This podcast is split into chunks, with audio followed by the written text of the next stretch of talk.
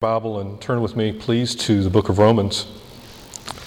I'm glad that some of you are alert enough as you're reading the worship guide to know where the passage of Scripture is found. I was asked this morning uh, by someone in our home group, I won't mention Betsy's name, but uh, she wanted to know if uh, I was going to be preaching the same message that Tim preached the other, the other week as he was preaching chapter 1, verses 1 through 7. And so I told her during home group this week that we would be doing a test to see which was better, no, which one was right. I mean, uh, which one was, or what the difference was, something like that. Yeah. No. Um, today's message, um, as we were talking about worship in our seminar the other weekend, we were talking about different types of messages. Today's message may be considered somewhat of a topical message, uh, as we'll be considering the doctrine of Christ is found in chapter 1 of Romans. Uh, and while Tim provided uh, the last time we were studying a couple of weeks ago an excellent introduction to the book of Romans, considering both historical significance and uh, also how the characteristics of a healthy church can be found in these verses, I look forward to focusing on uh, the importance of the person of Christ. A point of interest that Tim made during his message, by the way. Hopefully, this will not reduce Christ to simply, as one church sign as I passed by this week noted, that Jesus is God's Valentine to the world. We hope that we can exalt him just a little higher than that uh, today as we study the Word of God.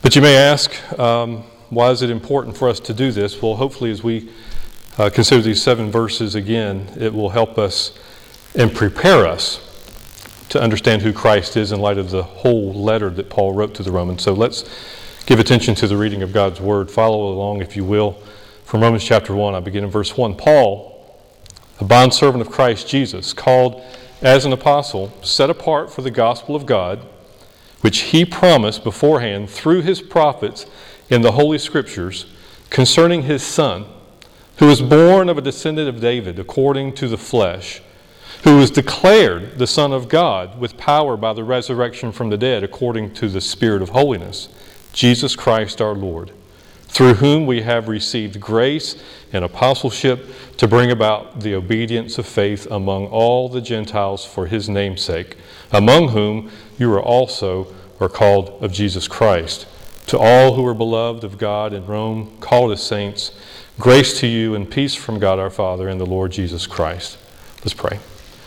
Father, we ask your blessing upon your word today. We thank you that you have freely given it. We thank you, Lord, that you have also given us your spirit to teach us. That, Lord, as we have been reminded as we read from 1 Corinthians today, that, that you've chosen things that sometimes don't even exist to make that which does humble, make them weak. You show the inadequacies of them. And today, during this time of the sermon, Lord, it is no different. There's nothing that I have in and of myself that I can offer your people. There's no wisdom that I can share.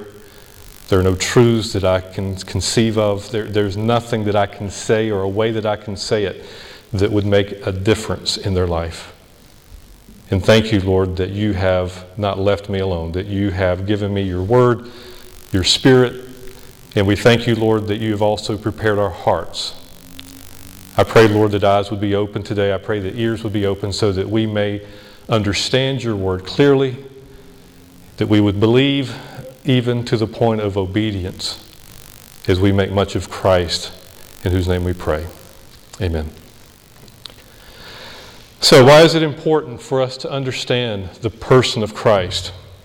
Well, there's a few reasons, and on your sheet, then uh, one thing I was kind of joking with Richard the other week when we were doing the seminar that I really don't like to give handouts because then I'm in a box. I, I'm pretty much responsible to stay within that box, and you pretty much have an idea of how long it's going to be before we're finally finished. And uh, you know, then I have you know so limited. But I want to let you know that I've got more than you've got. Uh, just so that you, in case any of you are concerned, I've got more information up here. And hopefully it will be consistent with what you have. And hopefully, with what you have, you will be able to follow along and it would be helpful for you. But there's a reason why we want to understand the person of Christ. And one of the main reasons is there are threats to the gospel. There are false religions, there's false teachings and heresies abounding. There are antichrists that are threatening the true gospel of Jesus Christ. And as Tim mentioned in his message uh, the other week, we should be jealous that God or that Jesus alone gets the credit for our salvation. That He alone is the cure for sin as He paid the wages of sin, as if it were His. And by His resurrection, death is defeated. That's the gospel. And that is something that we should be jealous over. That is something that we should be ready to defend. That is something that we should be ready to live out and to uh, pronounce to the world that we live in. But there have been many false religions over the course of history, including a host of the ones that we find in the Old Testament. Any worship of a God that does not equate Jesus with the one true God is a false religion. Whether it's a religion like Hinduism that has absolutely nothing, no common traits whatsoever with Christianity, or whether it be Islam, which would say it shares certain uh, traditions or maybe certain individuals, but yet the founder was never a Christian or a Jew, either way, or anything in between, these are false religions. They are enemies of Christ. They are enemies of the gospel. And as Jesus said, if you knew me, you would know my Father also. So if Jesus is not incorporated into the religion, if he's not understood to being God, then it is false. For Jesus said, Whoever is not with me is against me. There's no middle ground. You are either with Christ or you're not. But it's not just simply false religions that abound, there is also false teachers. False teachers can be a threat from within the church, as we see even in the New Testament, but particularly throughout church history. But even parachurch organizations, and what I mean by parachurch, I know that's a phrase from my training days, and that might not be a word we use anymore, but that just simply means an umbrella group that sort of, it isn't a local church, but it is an umbrella of a group of churches. In some cases, it, it could be very ecumenical. In other words, it can include a number of different types of denominations, or it could be a group of people that have basically the same ideas, but it's not the church. And sometimes these ch- type of organizations, with uh, they could have social agendas or political agendas, they can also foster an environment that replaces the gospel ministry with man-centered programs. This oftentimes leads to heresies, and that might not be a word we use a whole lot. If you lived 500 years ago, you certainly wouldn't want to have heard that word because it usually would have been talking about people like us. uh, heretics uh, are people who uh, teach things contrary to orthodox doctrine. There are some examples, and they always have some really catchy names to them, and so it's kind of, let me just kind of go through some. Uh, there, there's a heresy of subordinationism, which basically says Christ and the Holy Spirit are subordinate to the Father. So, in other words, they wouldn't deny the Trinity. They would just say that the Father and the, and was over the Son and the Holy Spirit. There were, there were different degrees. And you say, well, really, people believe? Well, a recent Lifeway study found that 22% of people who consider themselves evangelical believe that. There's also Arianism, which may be something you've heard of, which basically pre- presents the idea that Christ was created by God. You know a Jehovah's Witness? They would be an example of an Arian who believes that Christ existed, but he was created by God. There's Docetism, which means Christ's body was not human.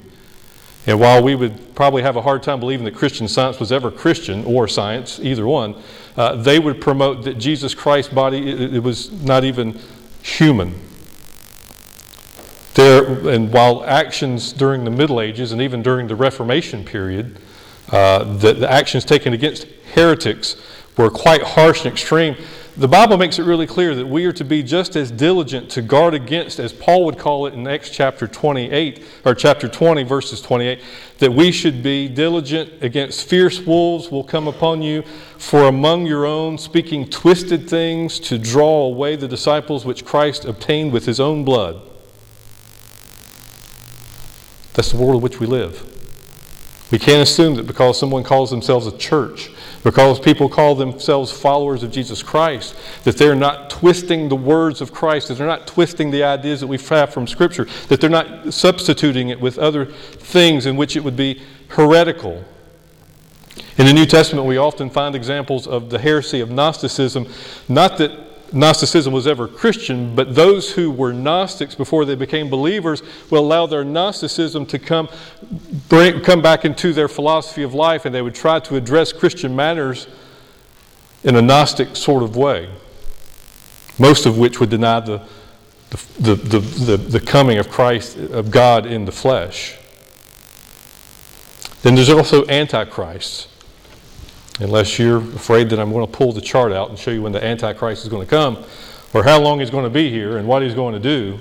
Uh, that'll be the next seminar, by the way.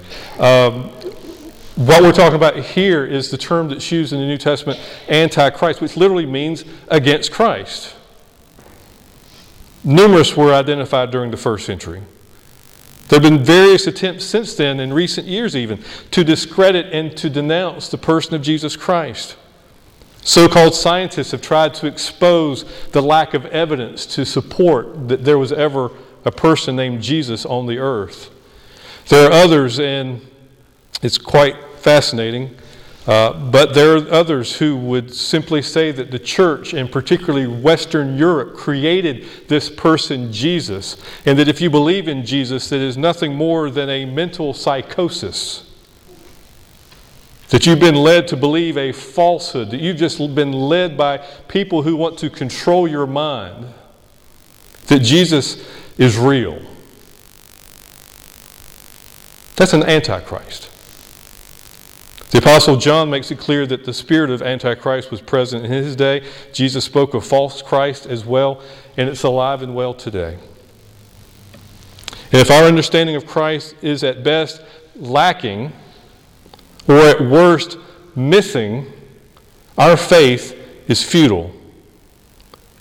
John writes in his second letter in verse 9 Everyone who goes on ahead and does not abide in the doctrine of Christ does not have God.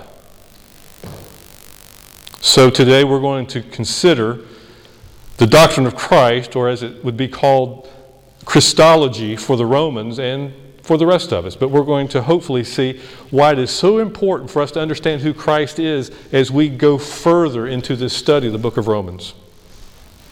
The first thing that we, uh, if, uh, we do not have an exhaustive Christology in Romans. There are other things throughout the New Testament that we learn about Christ, even things that when we go back and look in the Old Testament, we can learn about Christ. But we certainly have a significant picture of him here, even in this short passage that we read together today. Uh, and we see his divine sonship, we see his name and title, we see his lordship, we see his resurrection, we see his power, we see his human life, and we see his divine nature. All right here in those first seven verses that we read. And the Holy Spirit inspired Paul to write these things because these are going to be significant points of Christ's nature that we need to understand as we go through the rest of this study in Romans. And so we're going to look, beginning with the last couple that I mentioned, his human life and divine nature to begin with. Look at verse 3, if you will, again. It says, Concerning his son, who was born of a descendant of David, according to the flesh, and in verse 4, who was declared the Son of God with power by the resurrection from the dead, according to the Spirit of holiness, Jesus Christ our Lord. Verse 3, Paul says, concerning his Son, Jesus Christ our Lord, he was descended from, or he was born of the seed of David according to the flesh, which means that Jesus Christ, of whom Paul is speaking of, was human. He was human because he was born of other humans, mainly Mary. He was declared, and he was done so according to the flesh, so he descended. Now he was also declared to be the Son of God with or in the power of the Spirit of holiness through the by, or by the resurrection from the dead. So we see that Paul is not just simply claiming that Jesus Christ was human because he was a descendant of David, but he's also the Son of God because of what was demonstrated through his resurrection by the Holy Spirit. So Paul is making absolutely no bones about the fact that Jesus Christ was both God and man. We need to understand that very clearly, and I believe all of us do as members and attendees of uh, Cornerstone Baptist Church. That's something that we understand. We often may even take that for granted. But let's look at the details for a second. First, Paul distinguishes between the natures flesh and spirit. They are both preceded by the words according to. And so the issue is clear. He has two natures. The second thing we need to ask ourselves is how does Christ possess them? First, again, it says he was born of the seed of David, whereas the ESV reads descended from.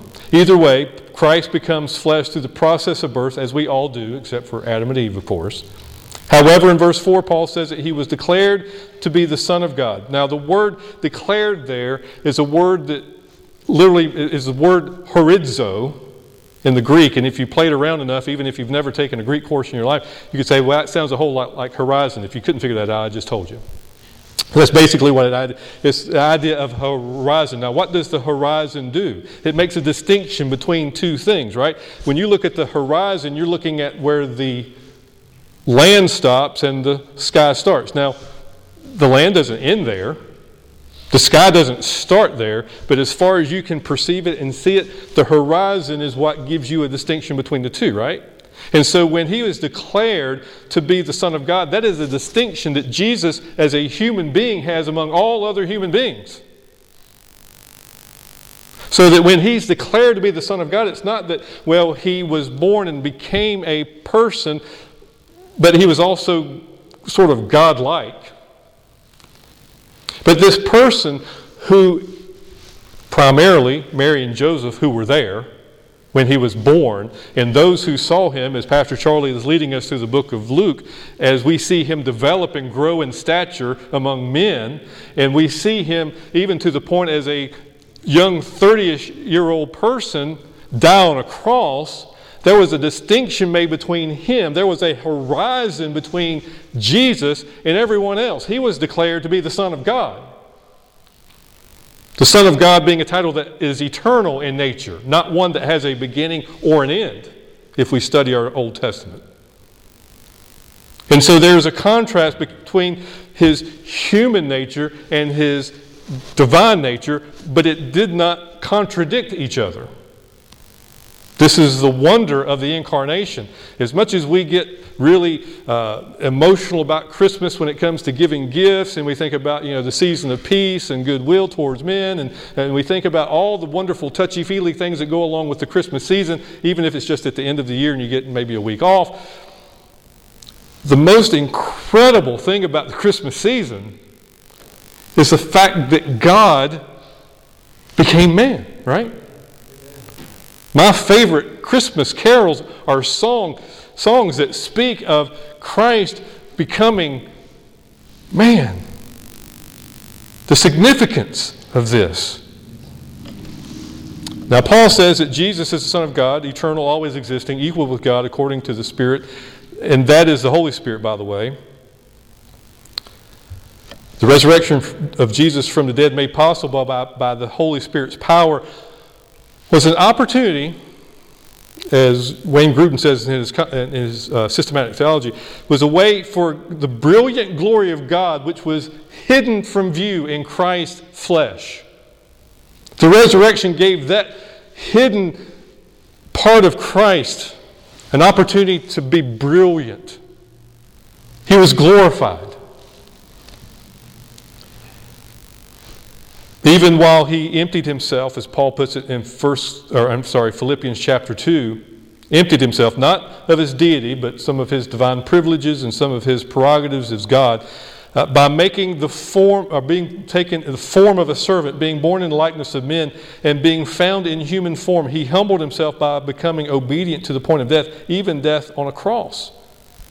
So, in other words, while Jesus continued remaining what he was, that is, fully divine, he also became what he previously had not been, that is, fully human as well.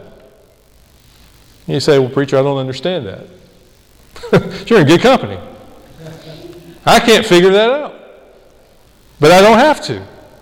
Because God said that's what happened. That's what is the truth. That is what the Word of God tells us. And that is what we place our faith in. You say, well, that's going to be hard to, to prove to the scientists. Well, absolutely. There's a lot of things that are going to be hard to prove to the scientists because they have a hard, unregenerate heart in many cases. There's some good Christian scientists out there. Don't, please don't misunderstand what I'm saying. But to the one who is relying simply upon experimentation, observation of things, this is not going to be something that they're going to understand or believe. But the Word of God is powerful and sharper than any two edged sword. This capable to take my hard heart, and as God gives me a new heart of flesh, I'm able to understand. Can't explain it, but I believe it. And this is really important for us to understand about Christ. Christ and who He is and what we believe about Him falls apart if we don't understand that He is both God and man. And we'll continue talking about that in a minute. And what appears to us as members, again, of Cornerstone Baptist Church or anyone who would adhere to what we believe, it's clear and easy to understand here in the 21st century to understand that the first few centuries of the church, they began to struggle with this. Arianism, which is perhaps the most notable movement that rejected the deity of Christ during the third century, was prominent. During periods of church history, you understand that there were often councils that were com- uh, commissioned to sort of settle disputes. Now, we have to understand that these people didn't come together and say, okay, now this is what we're going to believe. They just simply said, what does the Word of God say? And coming at it from, from their different perspectives to come and understand and help us even today. And thankfully, God used some really great men of God to do so for us. And probably during, by the middle of the fifth century, this whole idea of God being, or Jesus Christ being both God and man was somewhat solidified. Now, again, there were pockets, pockets of Christianity that didn't have a problem with this at all. But there were those who did, and they were creating problems. And so it's something that, as the church continued to grow and expand throughout the world, it was something that you need to be consistent with. We need to get this thing under control. And so, at least by the middle of the fifth century, there was a statement made after a uh, council at uh, Chalcedon that I want you just, I, I regret that I did not put this up so you could read it, but again, if you read it, you might be half asleep by the time you get halfway through it. Uh, but I'm going to read it so you'll be sure to go to sleep halfway through it. But I want you to notice, for those of you who remain awake, to listen to some of the language that they used. It says, we, we then, following the Holy Fathers, all with one consent, teach men to confess one and the same Son, our Lord Jesus Christ, the same perfect in Godhead and also perfect in manhood, truly God and truly man, of a reasonable or rational soul and body, consubstantial or co essential with the Father according to the Godhead, and consubstantial with us according to the manhood in all things like unto us, without sin, begotten before all ages of the Father according to the Godhead, and in these latter days for us and for our salvation, born of the Virgin Mary, which I took out of my reading, even though I'm sharing it with you now, they, they included Mother of God, which we, you know, we have certainly removed that part. According to the manhood, one and the same Christ, Son, Lord, only begotten, to be acknowledged in two natures, inconfusedly I can't remember last time I used the word inconfusedly, but we know what that means, right? Without confusion, unchangeably, indivisibly, inseparably. The distinction of natures being by no means taken away by the union, but rather the property of each nature being preserved and concurring in one person and one substance not parted or divided into two persons, but one and the same Son and only begotten God the Word, the Lord Jesus Christ, as the prophets from the beginning have declared concerning him, and the Lord Jesus Christ himself has taught us, and the creed of the Holy Fathers is handed down to us. All that to say, Jesus is indeed God and man, according to the Scriptures. So let us spend the rest of our time considering the value of that, as well as some other things, by asking a few questions, which oftentimes when we think about uh, any sort of theology, whether it be Christology or anything else, asking questions as far as why is it important? Well, first of all, why, let's ask the question why is it important that Jesus is God? Well, as you have on your sheet there, it says, as perfect, righteous, and eternal, his death had infinite value whereby he could die for the entire world. A person who was born and limited in his existence couldn't take care of everybody for all time, forever. But we rejoice in what Peter writes in 1 Peter chapter 1 verses 18 through 21, knowing that you were ransomed from the futile ways inherited from your forefathers, not with perishable things such as silver or gold, or we could even put in there temporal things that don't last or haven't always been, but with the precious blood of Christ, like that of a lamb without blemish or spot, because he was perfect. He was God. He was all righteous. He was holy. For he was foreknown before the foundation of the world Notice it didn't, he was noticed when he was born to Mary. No, he was foreknown before the foundation of the world, but was made manifest in last times for the sake of you who through him are believers in God, who raised him from the dead and gave him glory, so that your faith and hope are in God, who is Christ. And so, even though we have a great uh, pointing to the relationship between the Father and the Son, let's not also forget the relationship with the Holy Spirit, the third member of the triune God.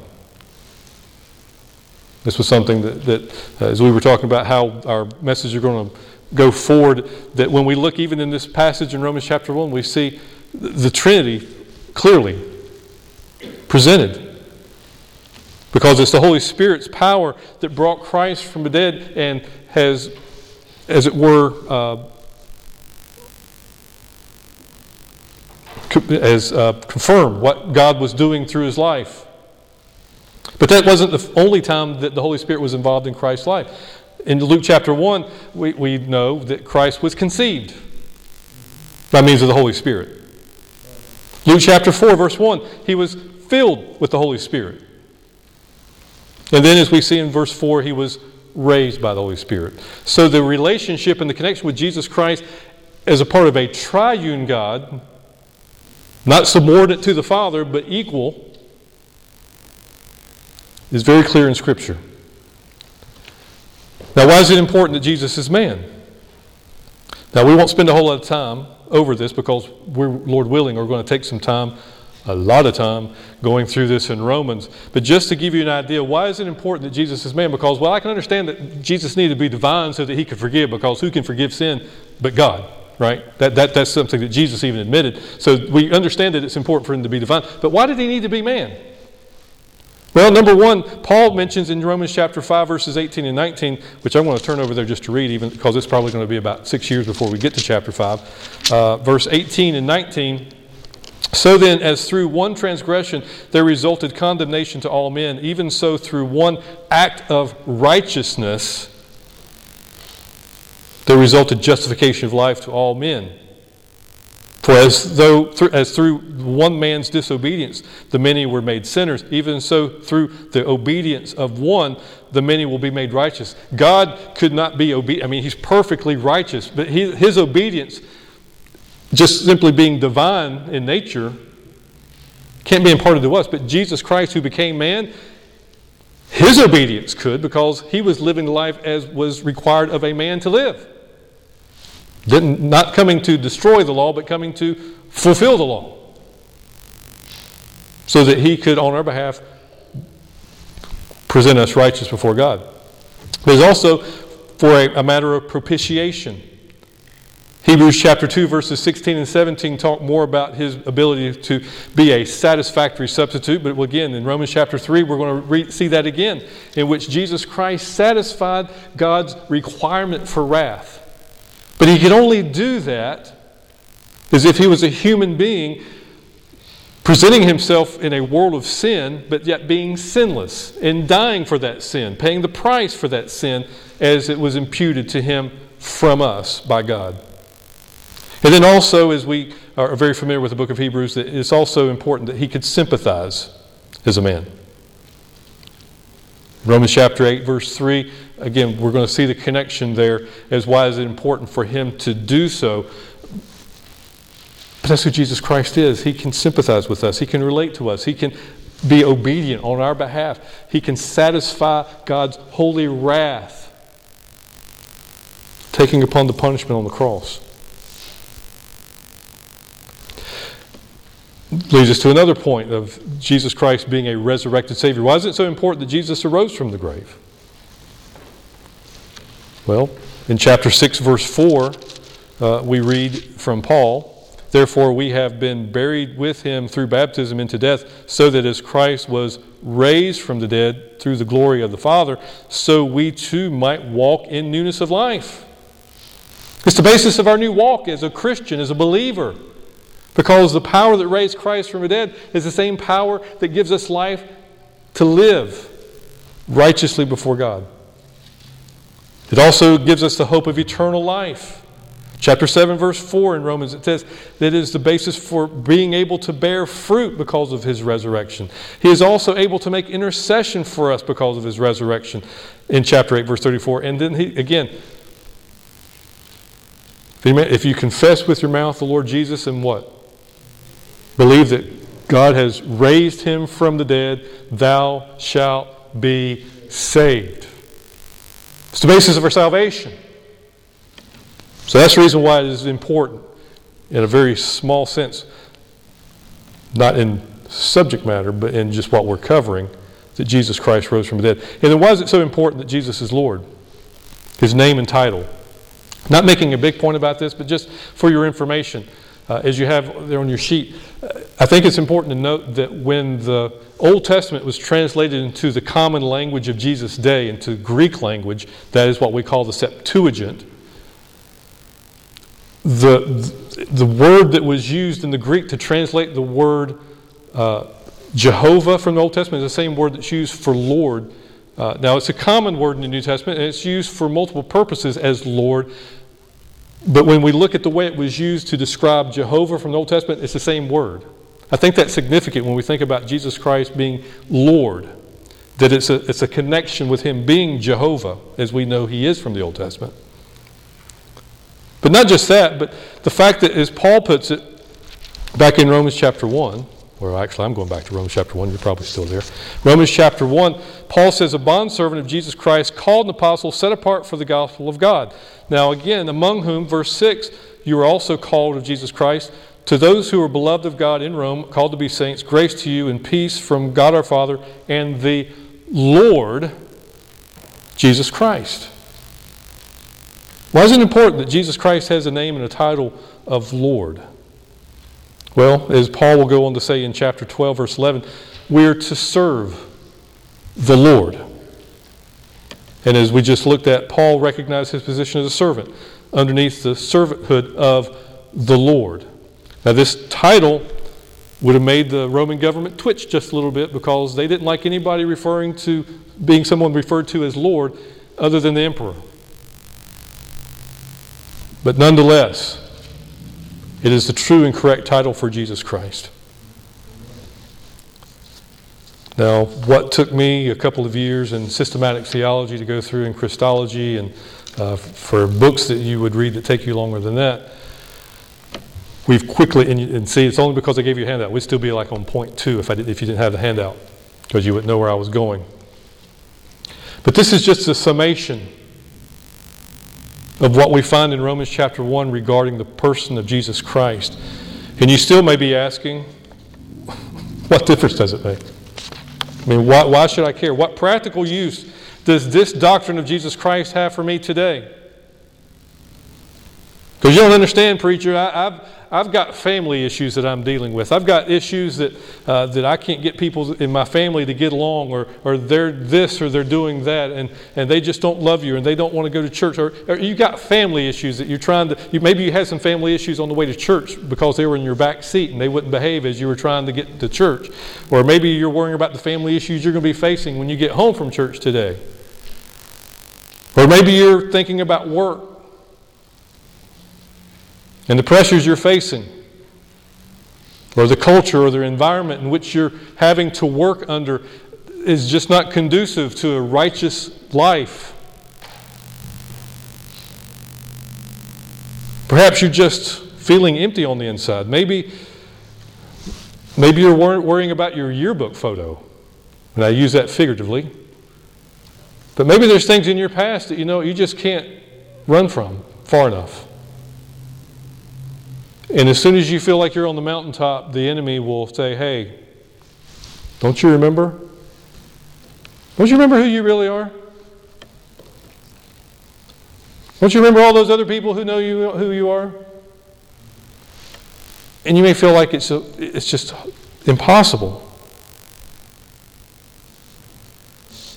Well, if we believe that Jesus is who this text presents him to be, then he will provide you all the hope that you need. He will give you the obedience of faith. He is the sovereign over your life and all things. He is the master of your calling and your purpose, and he has the power over death so that when that final enemy gets you, it has already lost. But you think about the world in which we live, and there are so many people that are living with so much, but they have nothing because they do not have Christ. Those of you who know me well know that I'm a huge baseball fan. And one of my favorite players as a kid growing up, Johnny Bench. Watching the baseball bunch on Saturday mornings. Getting excited. Terrific ball player, considered one of, one of the greatest players and probably the best catcher that's ever played the game of baseball. And there was a documentary about his life that was just produced, and they had it on TV last week. I didn't watch it, but I watched little segments of it. And as a, I think he's 71 or 72 years old at this point in his life, he's experienced and he, would, he was expressing about all the things growing up in Oklahoma, not having anything and being able to just enjoy all the things that life has to give him. Four marriages and four divorces and all the hardships of a broken body. But he didn't have Christ. As brilliant and as noteworthy as the life he has lived, unless he comes to know Jesus Christ as his personal Savior and understand who he is, a million years from now, he will be suffering because he rejected the one true God. There are people that Amy was talking about watching a documentary recently about people whose life is consumed with just buying more and buying things that are just extravagant, things that would just blow our minds to even consider being in existence, much less actually paying money for. And the addiction that that is to just get more and more and more, but yet have nothing. Jesus didn't say in vain, For whoever would save his life will lose it, but whoever loses his life for my sake will find it. For what will it profit a man if he gains the whole world and forfeits his soul? For nothing. Profits nothing. Now, does simply knowing who Jesus Christ is make the difference? no. The devil knows full well who Jesus is. There's a host of demons who have fallen from God's glory. They know who Jesus is. They even said so when Jesus was casting them out of a possessed man, and they knew what was head they were headed for. They knew. But knowing Jesus, knowing Him as your personal Lord, His title rightfully so, makes a difference. Trust today that you know the difference. It's not just a matter of seeing the horizon separating Jesus Christ, the man, from all the other men because he's God, but the horizon that you know the difference between I know about Jesus, I believe the Bible's right about who Jesus is, but knowing Jesus as your Lord and that's not going to happen until you have been brought to a point of conviction of your sin and you repent. And you place your faith and your trust in the finished work of Jesus Christ that He performed on your behalf on the cross. As Richards were talking reminding us about what our CGG lesson was about the law, the law wasn't given to us so that we can impress ourselves when we keep it. The law was given to us to show us that we can't.